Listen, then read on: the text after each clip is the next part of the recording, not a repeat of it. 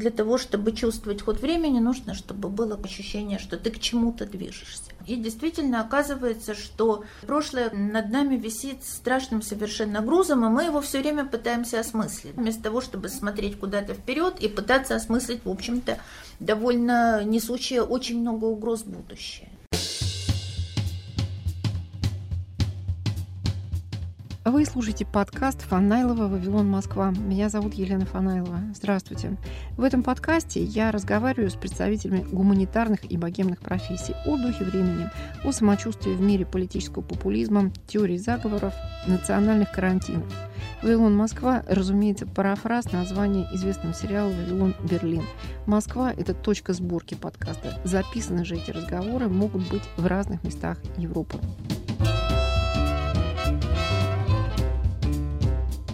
Сегодня вы услышите интервью с Марией Галиной, известным писателем-фантастом, лауреатом многих крупных европейских и русских литературных премий и членом их жюри.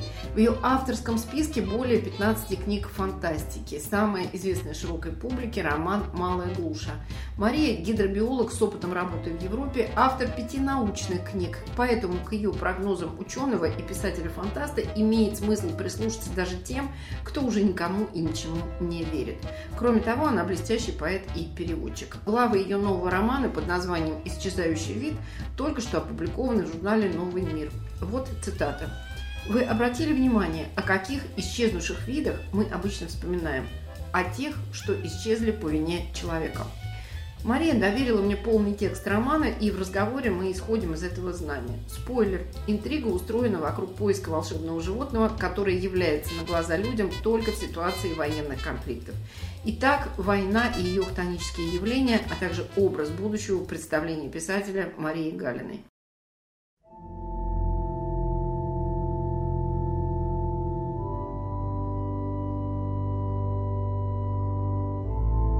Вы же читали «Войну с саламандрами»? Отлично. Тогда вы должны помнить, что ископаемая гигантская саламандра – не выдумка. Чапок опирался на реальную историю. В начале 18 века ее ископаемые останки нашел Иоганн Шейхцхер. Правда, он решил, что это скелет допотопного человека, он так его и назвал – Homo dulivialis. Что это саламандра, показал Кювье сто лет спустя. Так что нет, никакой сенсации, что вы – тем более исполинские саламандры существуют и по сейчас. Китайская японская. Кстати, японская саламандра описана учеными всего 200 лет назад, то есть по нашим меркам совсем недавно. А вот в Европе крупных саламандр сейчас нет. В средневековых хрониках встречаются упоминания о водяном змее. И даже в новое время тоже. Рептилии? Этого, конечно, тоже нельзя исключить. Но все-таки скорее амфибии. Почему? Ну, по некоторым наблюдениям у них имеются наружные жабры и ядовитая слизь. А вот это уже типичный признак амфибий. Мы расплачиваемся за грехи предков. Вы обратили внимание, о каких исчезнувших видах мы обычно вспоминаем? О тех, что исчезли по вине человека.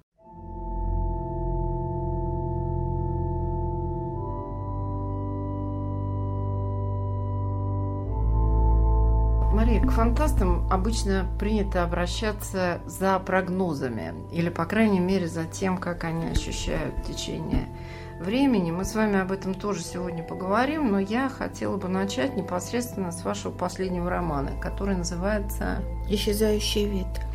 Я бы сказала, что «Исчезающий вид» – это гуманитарное начало, которое как-то исчезает из нашего мира. У меня такое ощущение, что это книга о трансформации человеческого, которая произошла с нами в последние годы. И более того, я не побоюсь этой даты, для России и для Восточной Европы, и для Европы в целом, это, конечно, 2014 год, аннексия Крыма и это начало войны на востоке Украины. Это так и есть. Эта ситуация очень сильно изменила две страны, изменила их очень по-разному, с моей точки зрения, противоположные стороны. И, конечно, я как человек, который с Украиной довольно тесно и непосредственно связан, я как-то вынуждена была э, рефлексировать эту ситуацию, когда вдруг страны, которые казалось, что связаны очень прочно, очень надолго, да, оказались в состоянии, в общем-то, необъявленной, но войны. И у меня была такая книга стихов, она называлась «Четыре года времени», как раз она была на четвертый год выпущена войны всей этой очень, на самом деле, глубоко трагичной ситуации, которая еще оставит, наверное, след ни одного поколения. Это совершенно по своим долговременным последствиям, это чудовищная абсолютно ситуация. И вот эта книжка «Четыре года времени», она как-то пыталась ее на какой-то поэтический язык более-менее перевести это все, но оно очень с большим трудом переводится на язык поэзии, потому что вообще война и поэзия – это вещи абсолютно, с моей точки зрения, несовместимые. И тогда я подошла вот к этому по-другому, стала писать этот роман, и он, конечно, о том, как изменилась, наверное, первую очередь Украина. Но там не Украина, там две страны, которые находятся в состоянии такой же необъявленной войны, они названы по-другому, и это дает некоторые дополнительные степени свободы. Ну, можно я скажу, что они называются Лидия и Мидия, и это вообще звучит как хроники Древней Греции, когда воюют лидяне и медяне, или лидийцы и медийцы.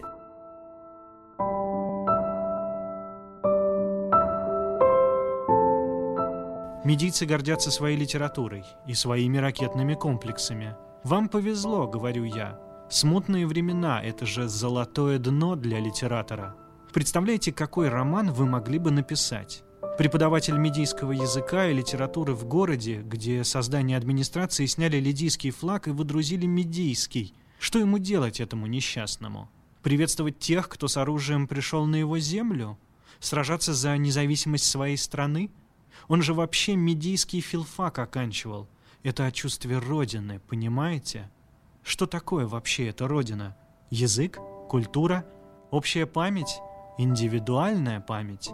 Просто земля, в конце концов? Почва?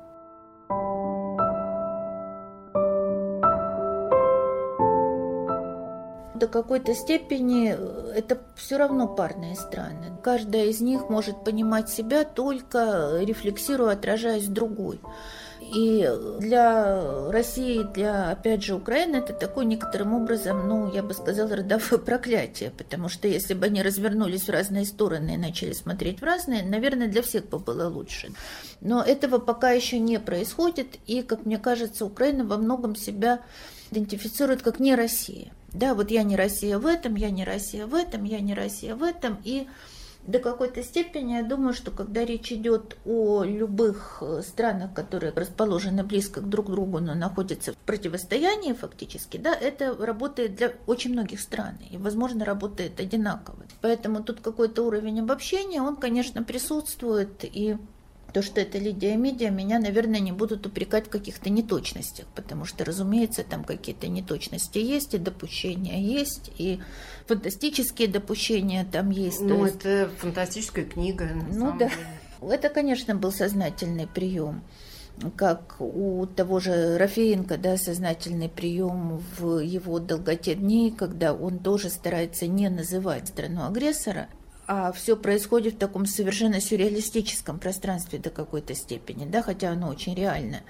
Значит, я думаю, что вот это какой-то один примерный механизм, который здесь работает, и он отнимает некую документальность, но дает возможность неких, то, что называется, обобщений на каком-то другом уровне. Я только хотела об этом сказать. Вот смотрите, у вас там, во-первых, чрезвычайно конкретное описание земли, травы, природы, пейзажей. Ты как будто видишь это все своими глазами. Более того, совершенно конкретное описание драк, боев, движения танков. Такое ощущение, что вы сама, Мария, если не воевали, то наблюдали это все какими-то очень близкими глазами. А вторая вещь, вот откуда эта крупная оптика? Достаточно сейчас визуальности по телевидению или это воображаемая история войны? Я читала, конечно, свидетельства очевидцев, я читала материалы, сейчас их в Украине достаточно много, это дневники воевавших, это какие-то мемуары, они не всегда художественно оформлены, но они, то, что называется,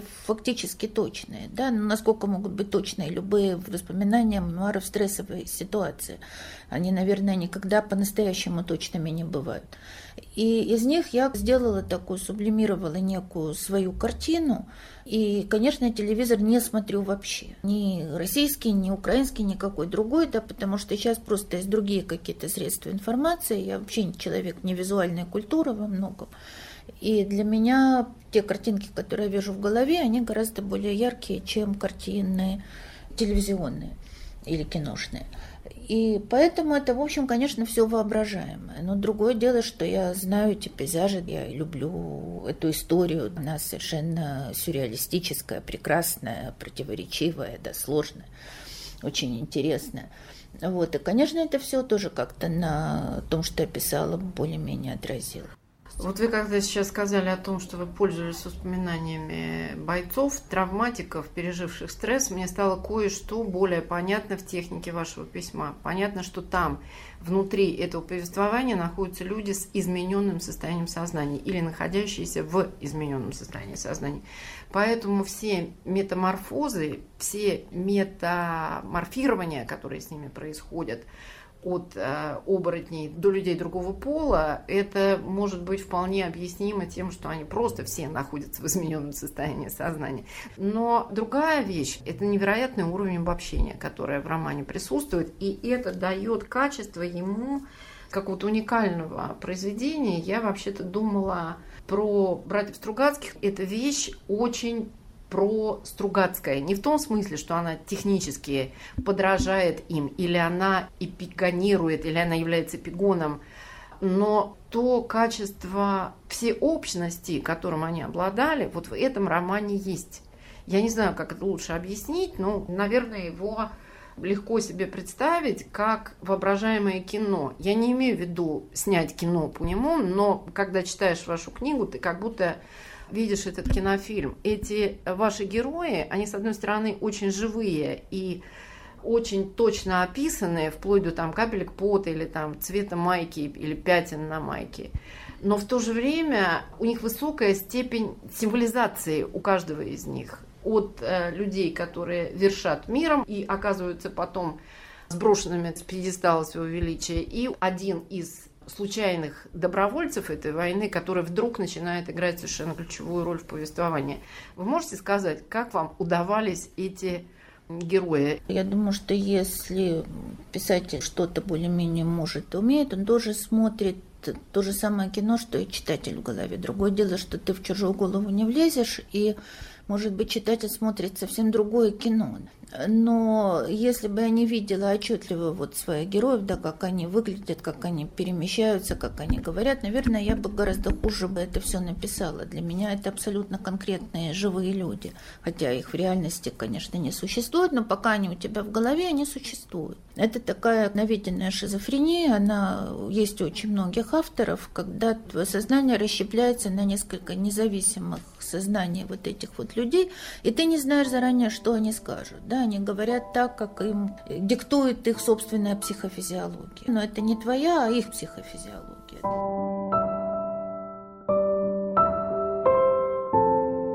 Сперва он вообще не мог слушать музыку, потом претерпелся. Музыка как бы отделилась от него и стала жить самостоятельной жизнью. Тем более опера. Хорошие голоса и поют со смыслом. Она поет о том, что ради Родины он должен поступиться принципами. Он поет о том, что ради Родины поступиться принципами не хочет. Родина его в конце концов убьет. Родина всегда всех в конце концов убивает.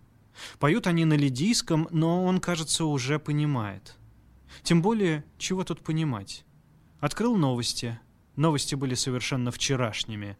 Лупили дальнобойными. Один боец ранен, другой подорвался на мине. Полпред Лидии сделал заявление на внеочередной сессии ООН. Полпред Мидии тоже сделал заявление на внеочередной сессии ООН. Мидия обвиняет Лидию в том, что та притесняет этнических медийцев – причем как-то получалось, что в Лидии одни сплошные этнические медийцы. Лидия обвиняет Мидию в том, что та оттяпала кусок территории под предлогом защиты этнических медийцев.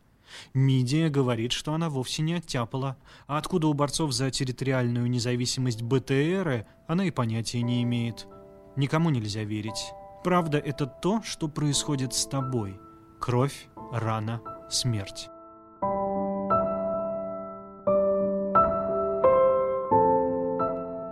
Я бы сказала, что это роман на фоне войны, но это все-таки роман не совсем о войне. Это роман о кризисе гуманитарного, о кризисе антропогенного, о кризисе чего-то, что человеку крайне присуще. Ну, наверное, так и есть, потому что сейчас современная ситуация далеко не всегда связанная с войной, а связанная и с пандемией, с распадом каких-то цивилизационных структур, за которым мы наблюдаем сейчас постоянно, с все большим и большим ускорением происходит то, конечно, сейчас происходит пересмотр каких-то основных положений и структур о том, что такое вообще человеческое. И в частности, поскольку у меня в романе совершенно представитель очень такой непонятной страны, которая не имеет территории, но имеет филиалы в каждой более-менее согласившейся ее принять э, стране, э, то они протеи, да, они не имеют определенного пола и определенной внешности. И я думаю, что это, кстати говоря, тоже, с чем мы, скорее всего, скоро столкнемся, и учитывая да, успехи генной инженерии и так далее, и так далее. Поэтому человеческое здесь может принимать самые разные формы, и в том числе меня как раз очень интересовало, где кончается человеческое, начинается животное. Да, вот эта вот граница между человеком и животным, которое тоже попадает в это колесо сансары и страдает точно так же, как человек, только не может за себя постоять в этих ситуациях, там, где человек может. У меня там довольно много места уделено страданиям животных, хотя мне это писать всегда глубоко неприятно и противно. Но мне казалось, что это тоже очень важно. Это, собственно, о малых сих, да, роман? Какой бы они облик ни принимали. А про странные силы, которые либо предшествуют войне, либо возникают на ее фоне. И в этом смысле мне ваша книга очень напомнила книгу сербской писательницы Мирьяны Навакович, она называется «Страх и его слуга». Она несколько лет назад вышла в Белграде, с ней не так давно мой коллега Андрей Шары делал интервью, и это очень похожая конструкция. Речь идет примерно о том же, о том, как на фоне военных действий возникает некое мифическое чудовище или существо, на которое люди хотят то ли начать охоту, то ли завладеть его силой, то ли использовать его в своих интересах. Mm-hmm. У Навакович дело происходит э, еще во время старой Австро-Венгрии, но когда mm-hmm. ей задавался mm-hmm. вопрос, как повлияла на нее Югославская война, она сказала, «А вот так и повлияла. Mm-hmm. В этом смысле она исследует кризис гуманизма и появление вот этих символических фигур драконов, о которых люди говорят, о, если он появился, значит будет война. Я не знаю, какими источниками, скажем, пользовалась Навакович, но я действительно пользовалась источниками о появлении этих существ перед войной и действительно проследила закономерность о том, что они появляются. То есть я действительно занялась просто статическими подсчетами, случаями наблюдений странных существ перед войнами. И оказалось, что частота наблюдений странного возрастает это давно известная вещь. Мой муж рассказывал, что его мать перед войной видела выходящую из леса огненную женщину. И когда она ее увидела, они жили в Беларуси, тогда она пришла и сказала, все что-то будет. То есть вот в каких-то местах начинает продавливаться реальность и появляться какие-то очень странные существа и приметы или что-то в этом роде. Явления, Явления назовем это явлениями, да. наверное. Да. То есть это абсолютно известные вещи, ну, по крайней мере, зафиксированные. И я использовала это, естественно, как использовала там любой биологический или этнографический, любой другой материал. Ну, вы как биолог, вероятно, пользовались своими знаниями и о земноводных, и о рептилиях, и о всяких других существах, к которым люди относятся с некоторым подозрением. Ну да, там действительно идея, связанная с биологией, с метаморфозом и совсем-совсем. И вот я считаю, что это ноу-хау, которое я, по-моему, ни у кого больше не видела. Опять же, оно получилось после того, что я очень долго рылась во всякой информации, которая к этому какое-то имела отношение.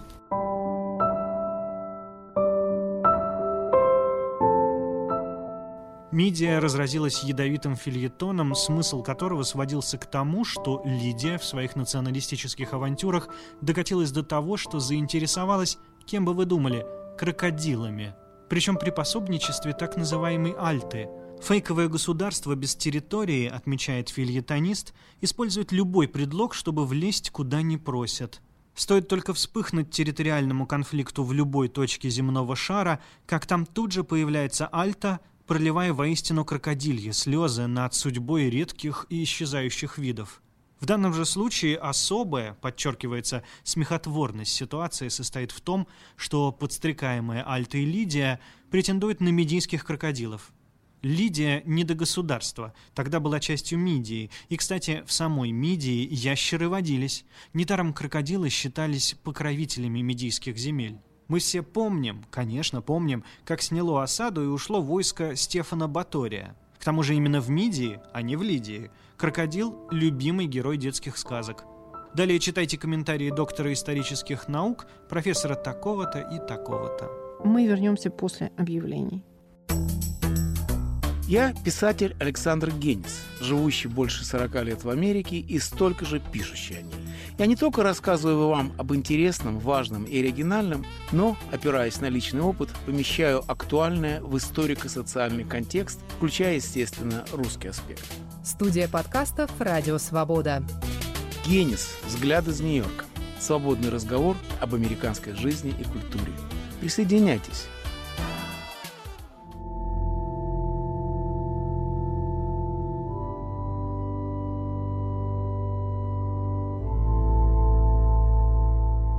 Мария Галина. Роман «Исчезающий вид» и «Образ будущего».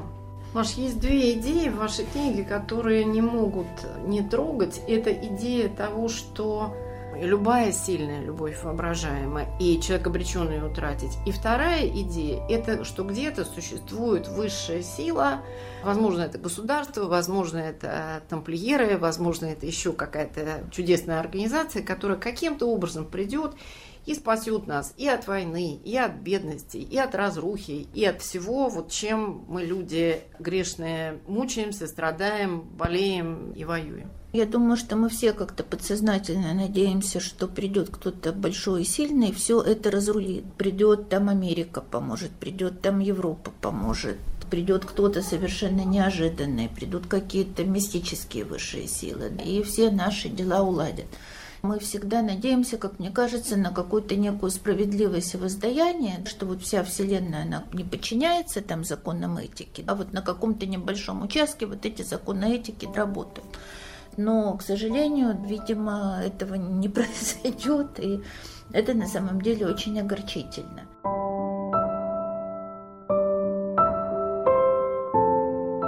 Если группа мотивирована, это окситоцин – все кругом свои, все друг друга любят. Протестные марши, футбольные фанаты, вообще фанаты. Революции, когда братание, и ты ему товарищ, и он тебе. Потом обычно откат идет, делается как было, только хуже. Плюс серотонин, потому что у тебя вдруг офигенно растет социальный статус. Еще бы, ведь ты сам себе кажешься таким важным. Простые механизмы, но очень эффективные. Любимое оружие диктаторов, кстати – все эти демонстрации, факельные шествия, стадионы, песни хором, спортивные праздники – гормональная морковка. Нет, э, погодите, а как же честь, достоинство, правое дело? Это что, тоже морковка? Но ведь о чести и достоинстве всегда кричат обе стороны, разве нет? Вы что, в МИДИ телевизор не смотрели? Он смотрел. Ему радикально не понравился этот толстый, который у них главный по новостям. Не может человек говорить правду и при этом так трясти щеками. Но не могут же быть обе стороны правы. Конечно, она опять улыбнулась. Все очень просто. Кто первый начал, тот и виноват.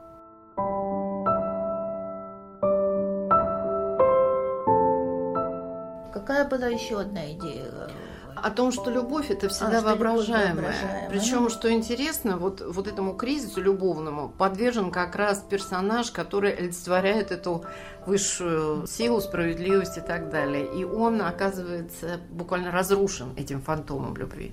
Мне кажется, что мы видим не столько человека, сколько мы видим да, наше представление об этом человеке. И когда они не совпадают с реальностью, мы ужасно как-то удивляемся, по большому счету.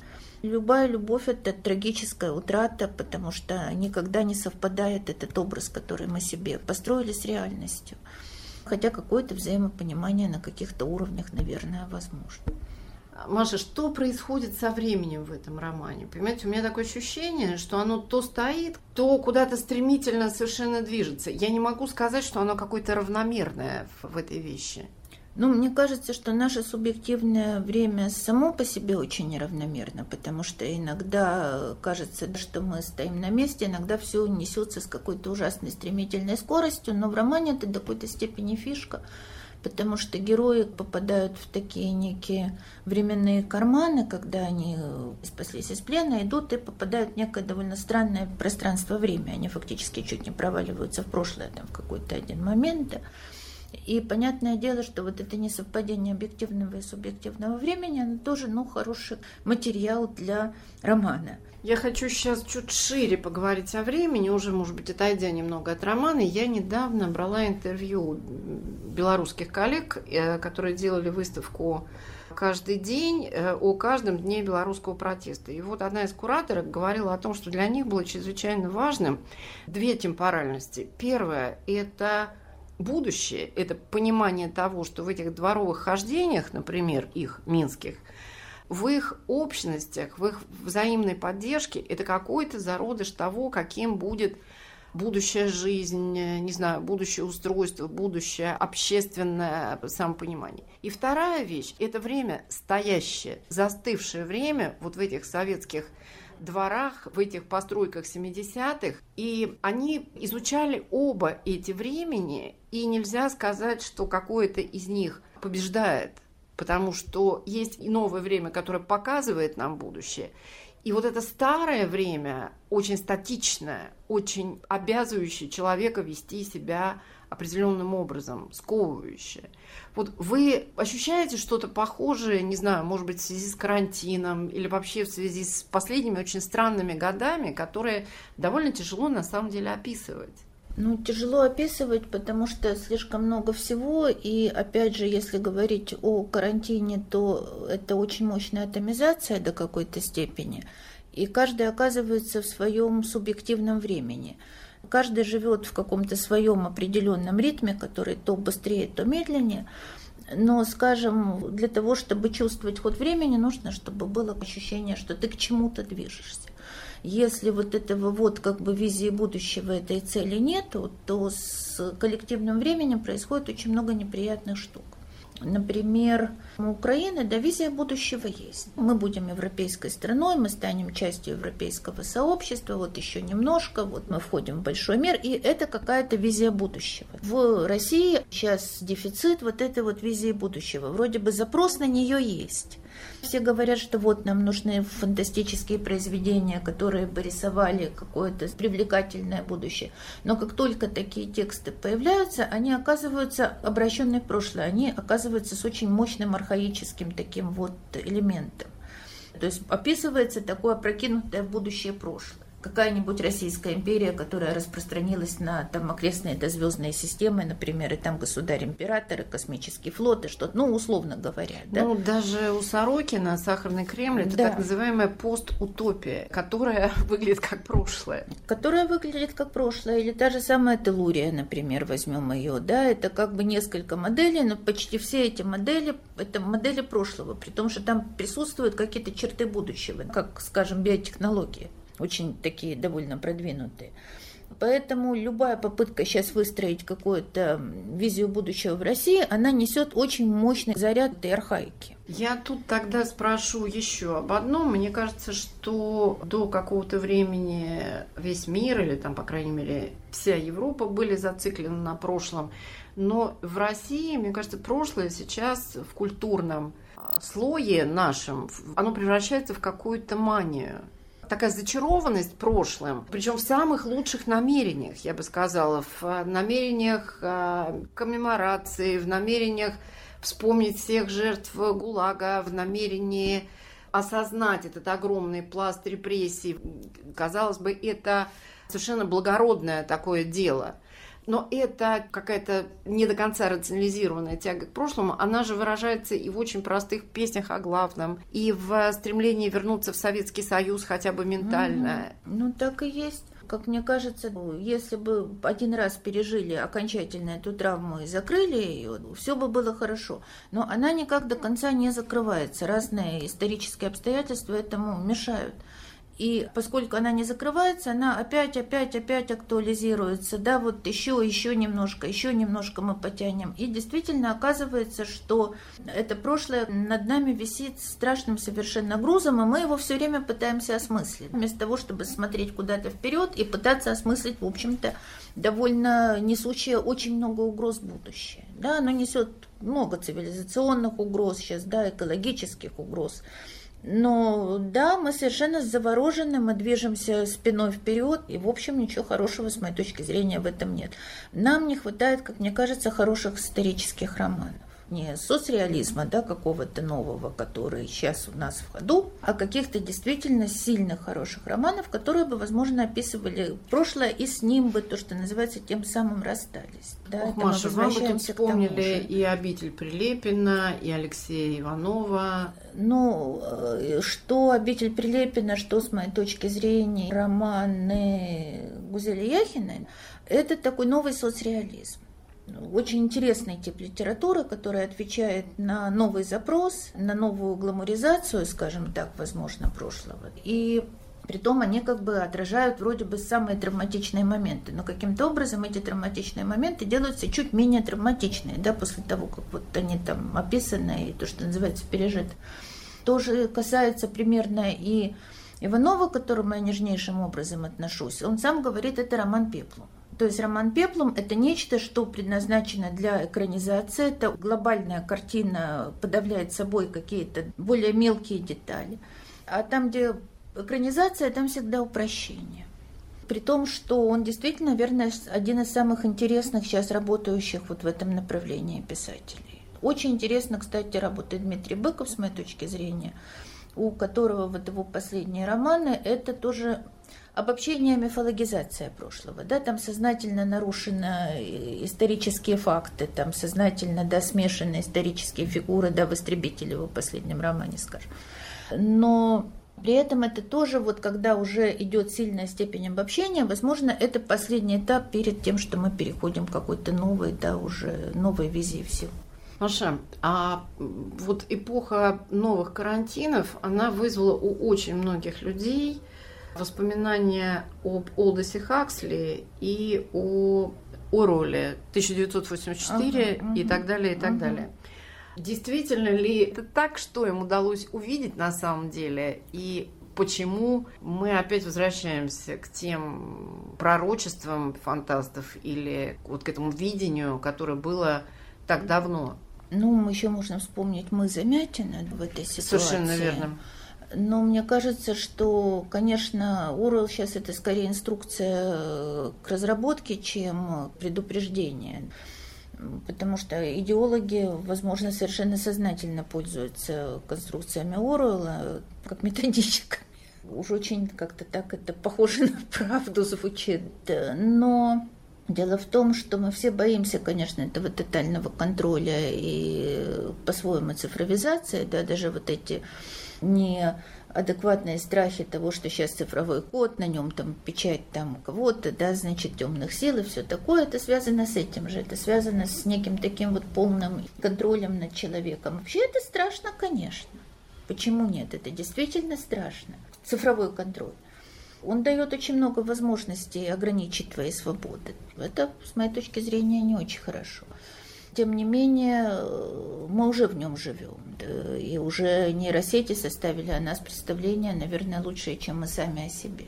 Меня даже больше, чем Оруэлл, как-то Хаксли задел. Я его перечитывала примерно год назад, и там какие-то воспроизводства штампованных личностей и абсолютно такая прагматизация эротического поведения, это как будто происходило в течение последнего десятилетия. Ну, надо сказать, что все турологи такого рода, антиутописты, скажем так, они все так или иначе разбираются с эротическим поведением, каждый по-своему, потому что эротика – это сфера очень интимного и очень частного. И покушение на эротику со стороны каких-то да, государственных структур – это разрушение такого последнего барьера. И поэтому именно вот на этом последнем пробном камне они постоянно исследуют вот отношение человека и государства, вот как оно, личности и большой машины, как оно повернется. И как раз у Хакслита оно вроде бы и не так уж страшно, такой вполне себе по-своему благостный мир получается. Да? дивный новый, да. Да, дивный новый. Но для э, живого человека он почему-то оказывается разрушительным. Вот для человека, который пришел который из пришел со стороны, да, да, со стороны. такой да, простодушный кандидат. Но дело Мгм. в том, что очень часто вот эти вот конструкции поверяются каким-то чужаком, потому что нужен взгляд кого-то со стороны, и этот взгляд, он э, достигается вот появлением какого-то постороннего, в уже налаженном мироустройстве. Если мы вспомним вполне хорошую милую утопию Стругацких до полдень 21 век, то там же тоже взгляд чужака, там взгляд вернувшегося нашего современника вот в этот благостный мир, и вот как он его воспринимает. То есть это довольно стандартный прием, и, в общем-то, с моей точки зрения, кроме приема, тут ничего такого душеспасительного нету. Кроме того, что мы всякий раз поражаемся, какой Да. рабочей гипотезой это оказалось на десятилетие. Фантасты, они же на самом деле не футурологи. Недавно было опубликовано интервью с Урсулой Легуин, где-то в сетях проскочило, где она пишет, что мы не футурологи, мы этим не занимаемся, мы рассказчики историй. Воспринимать фантастов как прогностов, это довольно, с моей точки зрения, я не очень разумно, потому что они такой задачи себе, как правило, не ставят. Но это такая лакмусовая бумажка. Это такие канарейки в шахте, которые, значит, верещат, вот они видят определенный какой-то тренд куда-то идет, и они начинают как бы дико верещать. И в каких-то случаях СТ они попадают в точный прогноз. Те прогнозы, которые не точные, они, понятное дело, отметаются, потому что это закон выжившего таким образом, да, работает здесь тоже. То есть мы помним то, что похоже на правду, и забываем неудачные прогнозы, которые не сбылись. Поэтому говорить о том, что фантасты такие уж э, провидцы, я бы не стала. Но есть чуткие люди, умные, которые могут выстроить конструкцию, которая оказывается потом, что она вроде как работает или может сработать. Мария, вы какое-то время занимались исследованием фантастики, которая возникает как бы по заказу. Ну, мне очень трудно сказать, есть ли э, госзаказ, есть ли социальный заказ. То есть есть явно фантастика, которая возникает по некому негласному запросу. Например, это романы о попаданцах. Кто такие? Это наши современники, как правило, с какими-то прокачанными скиллами. Или десантура, или наоборот, они какие-то крутые программисты, или они реконструкторы, которые попадают в прошлое. Обычно это травматическая точка истории. И начинают это прошлое переделывать, чтобы всем было хорошо, да, чтобы Россия была великой, избегать каких-то драматических моментов, выиграть русско-японскую войну, выйти к морям там раньше, чем вышли и так далее, и так далее. Этих романов чудовищно много. Я сама насчитала их около двух тысяч. Очень много попаданцев в Великую Отечественную войну. Но очень интересно, что попаданцы в Великую Отечественную войну, они никогда не делают так, чтобы война не состоялась. Таких романов очень мало. Скорее, война выигрывается малой кровью. Но выигрывается. То есть это единственная точка сборки нации, которой можно гордиться в национальном сознании. Поэтому от нее нельзя отказываться. Но все остальные события исторические, они все переигрываются, переигрываются, переигрываются.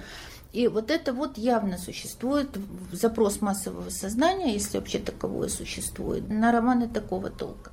Есть романы другие, очень похожие на довоенную фантастику ближнего прицела, что мы сейчас, значит, окрепнем и всем наваляем. Эти романы, их появилось довольно много как раз после пятого года, и они все моделировали, ну не все, но многие из них, расцвет фашизма в Украине.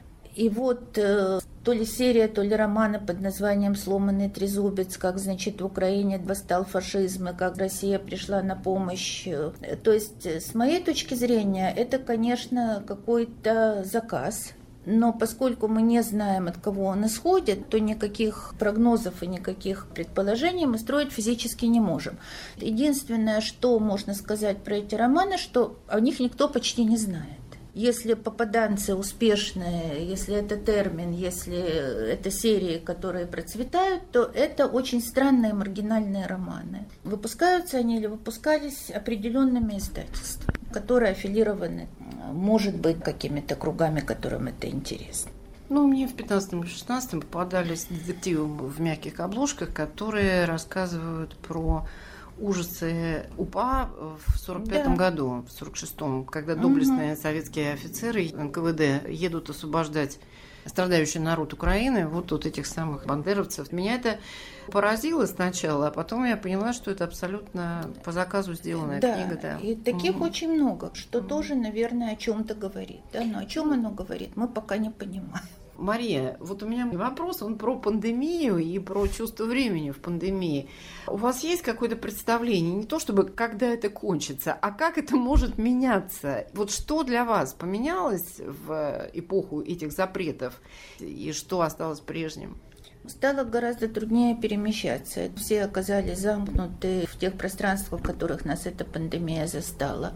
И оказалось, что те, кто находится в приятных пространствах, они получили много бонусов по сравнению с теми, кто находится в неприятных пространствах. Значит, человек, который сидит с пятью своими чадами, домочадцами в двухкомнатной хрущевке, да, или запертый там на этаже каком-то 16 там э, плохо построенного дома, он в гораздо худшей ситуации, чем человек, который имеет свой дом или может выехать на дачу, или у которого домик в Болгарии или в Черногории или еще где-то. То есть оказалось, что имущественное расслоение есть что пандемия его очень сильно подчеркнула что оно есть в самых разных уровнях. И, в общем-то, видимо, одно из последствий пандемии будет, что все попытаются себе создать какое-то комфортное пространство для проживания. Уже не для перемещения, не для путешествий по миру, а просто для проживания. Вырыть себе какую-то норку, и чтобы эта норка была уютной на случай каких-то новых таких катаклизмов. С моей точки зрения, я продлится это еще, к сожалению, какое-то время. Я не готова говорить, что это закончится сейчас. Да, это ну, до какой-то степени интуиция. И, конечно, это очень сильно повлияет на расклад в мире. Опять же, некоторые страны окажутся в выигрыше за счет просто ландшафтов и возможности предоставить людям удаленную работу или неудаленную работу. Некоторые очень сильно проиграют именно в силу своих недостаточно как бы комфортных условий. Что еще будет, я не знаю, но то, что называется, далеко не совсем согласна с философом Переслегиным, Сергей Переслегин. А что он говорит? Он вообще-то говорит, что, и вот тут я с ним согласна, что невозможно построить новую систему на то, что называется бэкграунде старой что старая должна быть размонтирована, прежде чем на ее руинах мы построим что-то новое. Возможно, мы сейчас наблюдаем размонтировку мира, в котором мы привыкли жить. На их руинах может быть что-то новое и прекрасное. Но для того, чтобы это построить, надо раскатать по камушку то, что у нас есть. Вот эту возможность летать на выходные на выставку Брегеля в Вену. Еще какие-то такие прекрасные, замечательные возможности, которые мы получили. Скорее всего, от них придется отказаться. Мы должны быть к этому, к сожалению, готовы. Мария Галина, писатель, поэт, переводчик, ученый-биолог, роман «Исчезающий мир». С вами была Елена Фанайлова, подкаст «Вавилон Москва». Слушайте новый выпуск каждую субботу в приложениях Apple и Google, в Яндекс Музыке, Spotify, а также на сайте Радио Свобода в разделе «Подкасты». Пока-пока.